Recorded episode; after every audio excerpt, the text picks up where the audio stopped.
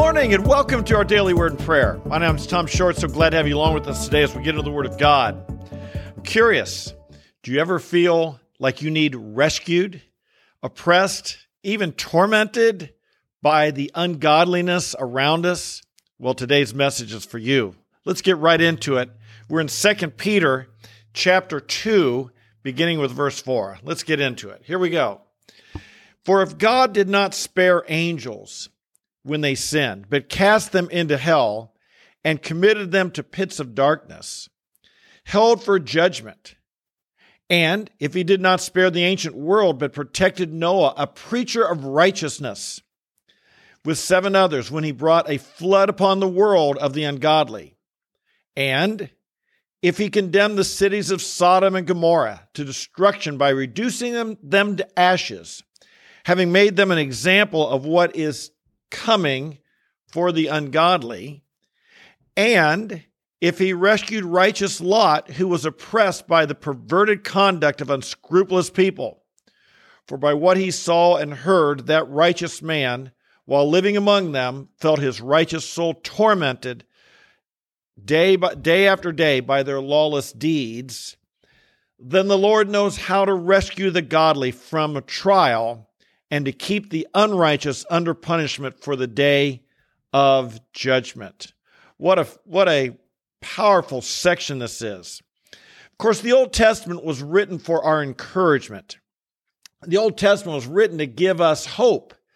The Old Testament was written that we might learn from it.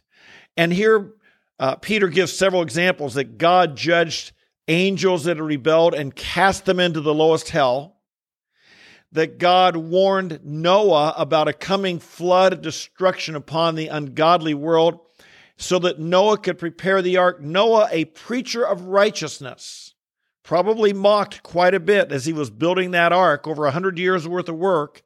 As he was building that ark, I'm sure he was mocked quite a bit as he kept warning about a judgment to come.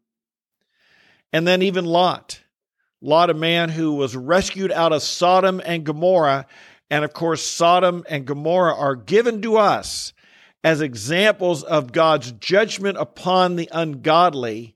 And they are they are the, the long term, the, the forever example of God's wrath and judgment upon people who live selfish, ungodly, sensual, perverted lifestyles. And God rescued him from that, then the Lord knows how to rescue us. Hey, that's the good news. God knows how to rescue his people. And we can be confident that, that when we are in danger, when we're in difficult situations, the Lord is aware of our situation and the Lord has us in his, uh, in his palm of his, uh, his hand. He's got his eye upon us and he will protect us. Now, I think it is interesting to make several observations here, though, before we look more specifically at his rescue. And that is this. First of all, what a comment about Lot. Lot lived in Sodom and Gomorrah. He chose that when, when Abraham and the servants of Abraham and the servants of Lot, Abraham was the uncle of Lot, and they, when the servants and the herdsmen were arguing over which, you know, their, their flocks were going to the same well and the same water, and they were arguing with one another, and there was strife, they decided to separate. And Abraham told Lot, Well, you choose wherever you want to go. I'll, I'll go where you don't go. And Lot chose the fertile, beautiful place where there would be lots of plenty of, of water and, and, and land for his sheep to graze but the people of that area were exceedingly wicked. He put his money and his desire for money, he compromised for the sake of money. And he put his money ahead of his of being righteous. And so what happened? When he lived there in Sodom and Gomorrah, his righteous soul was tormented. It was vexed.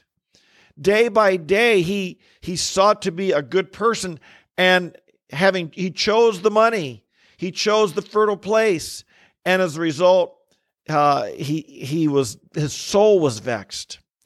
Boy, I'll tell you, you probably reckon you probably identify with this. I would imagine. Sometimes we we who live here in, in America, and I know people come from other parts of the world as well, but we live here in America, we've got an awful lot of financial abundance, an awful lot of worldly wealth, an awful lot of comfort, and yet sometimes our soul can be tormented by the ungodliness that surrounds us, the advances being made by by people who are by the immoral, the ungodly, the perverted, the things we read about in the in in you know the news, see online, all this you know transitioning four year old kids and the way the LGBT has taken such power in our universities and, and elsewhere, it can torment us. And we can wonder, Lord, do you know what's going on? Do you have your eye on us? What do we do? How do we get through this? Just last night, dinner with some friends, you know, where how do you how how do you relate when you have family members who who've gone to college and have rejected everything you've taught them, what you saved up to be able to send them to college. They've rejected that. They've walked away from it. They've rejected God. They've rejected our religion. In many cases, they've, they've adopted really perverted lifestyles. How do you handle that? Well, here's our verse Is it not? The Lord knows how to deliver us. And if your soul is vexed, tormented, as was Lot's, righteous Lot.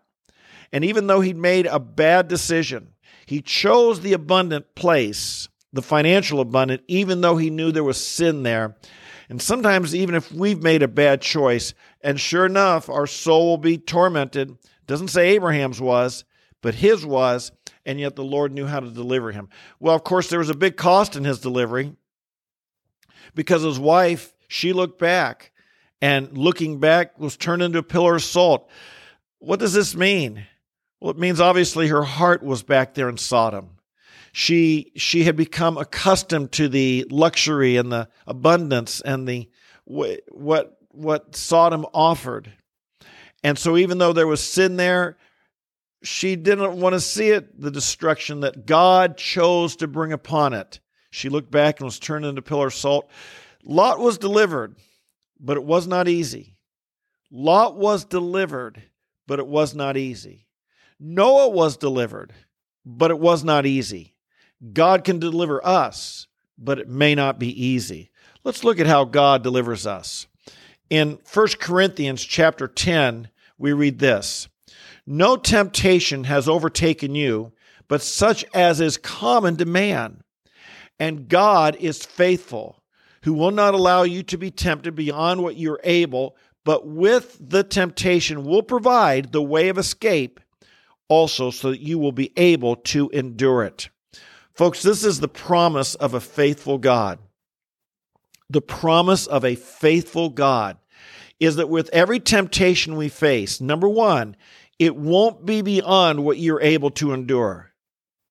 Sometimes we think, I just can't take anymore. That's not true. You might be stretched to your limit. You might be stretched to the place where you need to call upon God with greater fervor, with greater intensity, with greater focus. But you won't be tempted beyond what you are able. And God will always provide a way of escape because He's faithful.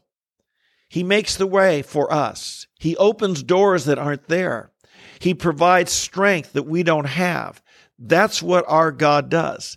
And with this, we can be encouraged and strengthened. We can be blessed. Have hope, have faith. Never give up. Never give up. Never think it's beyond what you can handle. Never think there's no way out because there is. Now, now God, you know, God uses trials and temptations and even the struggles of the ungodly. And even like I mentioned, the situation where how do you handle family members who've rejected the faith and maybe uh, embraced a really perverted lifestyle? How do we handle that? Well, again, might God give us wisdom? James chapter 1 tells us if any man lacks wisdom, let him ask of God. And God gives to us without holding back. He gives to us without reproach. He's not upset that we ask him. In our day and age, with the challenges we face, some of which seem not, we've never faced before, things are changing in our world faster than we are comfortable with, that's for sure maybe faster than we've ever seen. And in the midst of that, we must cry out to God for wisdom, understanding how do we act? There's not a simple answer, but there is a godly answer. And so we look to God for that help and that guidance to know what is the Christian way. And believe me, it's not, it, it's, it, we've got to thread a fine needle in these days. As we think of loving the sinner, hating the sin, that's, that's become more and more difficult in our days. As we think of standing righteously, like Lot tried to, when the men of Sodom came and they wanted to engage in their perverted acts with the angels, he urged them not to. He offered solutions, other options, which weren't very good either. He offered those, and and what did they say? Who made you? What did the men of Sodom say? Lot, who made you our judge? What, what are you doing judging us? Who do you think you are? And indeed, ultimately, Lot's only solution was he had to be rescued by God. He couldn't negotiate his way out of it. He couldn't talk his way out of it. He couldn't reason his way out of it. It became a need of a God minute, a God miracle to rescue him from that. Remember, God is faithful. He won't allow you to be tempted beyond what you're able. You may have, we may have some tough times. We may have some difficult challenges. We may be stretched to the limit, but it won't be beyond what God will allow a way out. And so we look to him with greater intensity, greater focus, greater greater humility, greater need for help. Father in heaven, we bless you today and we thank you that you are the God who answers prayer. We thank you, you know how to rescue the godly. Hallelujah. We just give you praise. We just want to focus on that this morning, Lord. You know how to rescue us. There is no temptation. There is no situation that is beyond your ability. And Lord, I, I just think through history, I know Christians have been persecuted terribly. I know some have gone through incredible uh, they've been burnt at the stake. They've been driven from their lands. They've been, they, they've been, uh, the food's been taken. Their possessions have been taken. And yet we know that when that happens, we have a greater inheritance, even a godly one. And to the degree we suffer with you, to that degree we'll be glorified with you. Oh, Father, I pray, prepare us to know that our ultimate rescue will be eternal life with you in heaven ultimately, Lord, you might the rescue might mean you take us home with you, but you do know how to rescue us. And we thank you how you rescued Noah, that preacher of righteousness. We thank you for how you rescued Lot, the man whose soul was tormented by the perverted acts of those around him. We thank you. You will win. You know how to judge the ungodly. You know how to rescue the righteous. And we praise you. We bless you. Today, Lord, our hope is in you. Our eyes are on you, our faith is in you. Help us to apply this very message and the hope that comes from it to whatever we face this day. If there's people who are canceling us, people who are hating on us, people who are turning on us, people who are slandering us, people who are doing us evil, help us, Lord, to have our faith in you and to realize you are our rescuer. For this we praise you and bless you in Jesus' name. Amen, amen, and amen. Hey, folks, thanks for joining me. We're here every day because we believe in the power of the Word of God. We believe God's Word encourages us, it edifies us, it equips us for everything we need. It gives us the wisdom for life. And so, blessings to you. I'm glad you're here. If you're new, welcome. I hope you come back and join us. We're here every morning, 8:30 a.m. live on YouTube, or you can watch later in the day or listen on the Apple, Spotify, or Google platforms. Listen to the podcast. If you're here regularly, God bless you. So thanks for coming back. I hope you tell your friends, help spread the word, encourage one another. Make a commitment to be here every day, and I promise you come here day by day by day, get in the Word of God with us every day. It'll make a difference in your life. It's a small choice. It doesn't take long 15 minutes. It's a small choice. Build it into your schedule. It'll make a huge difference. Big return on getting into the Word of God.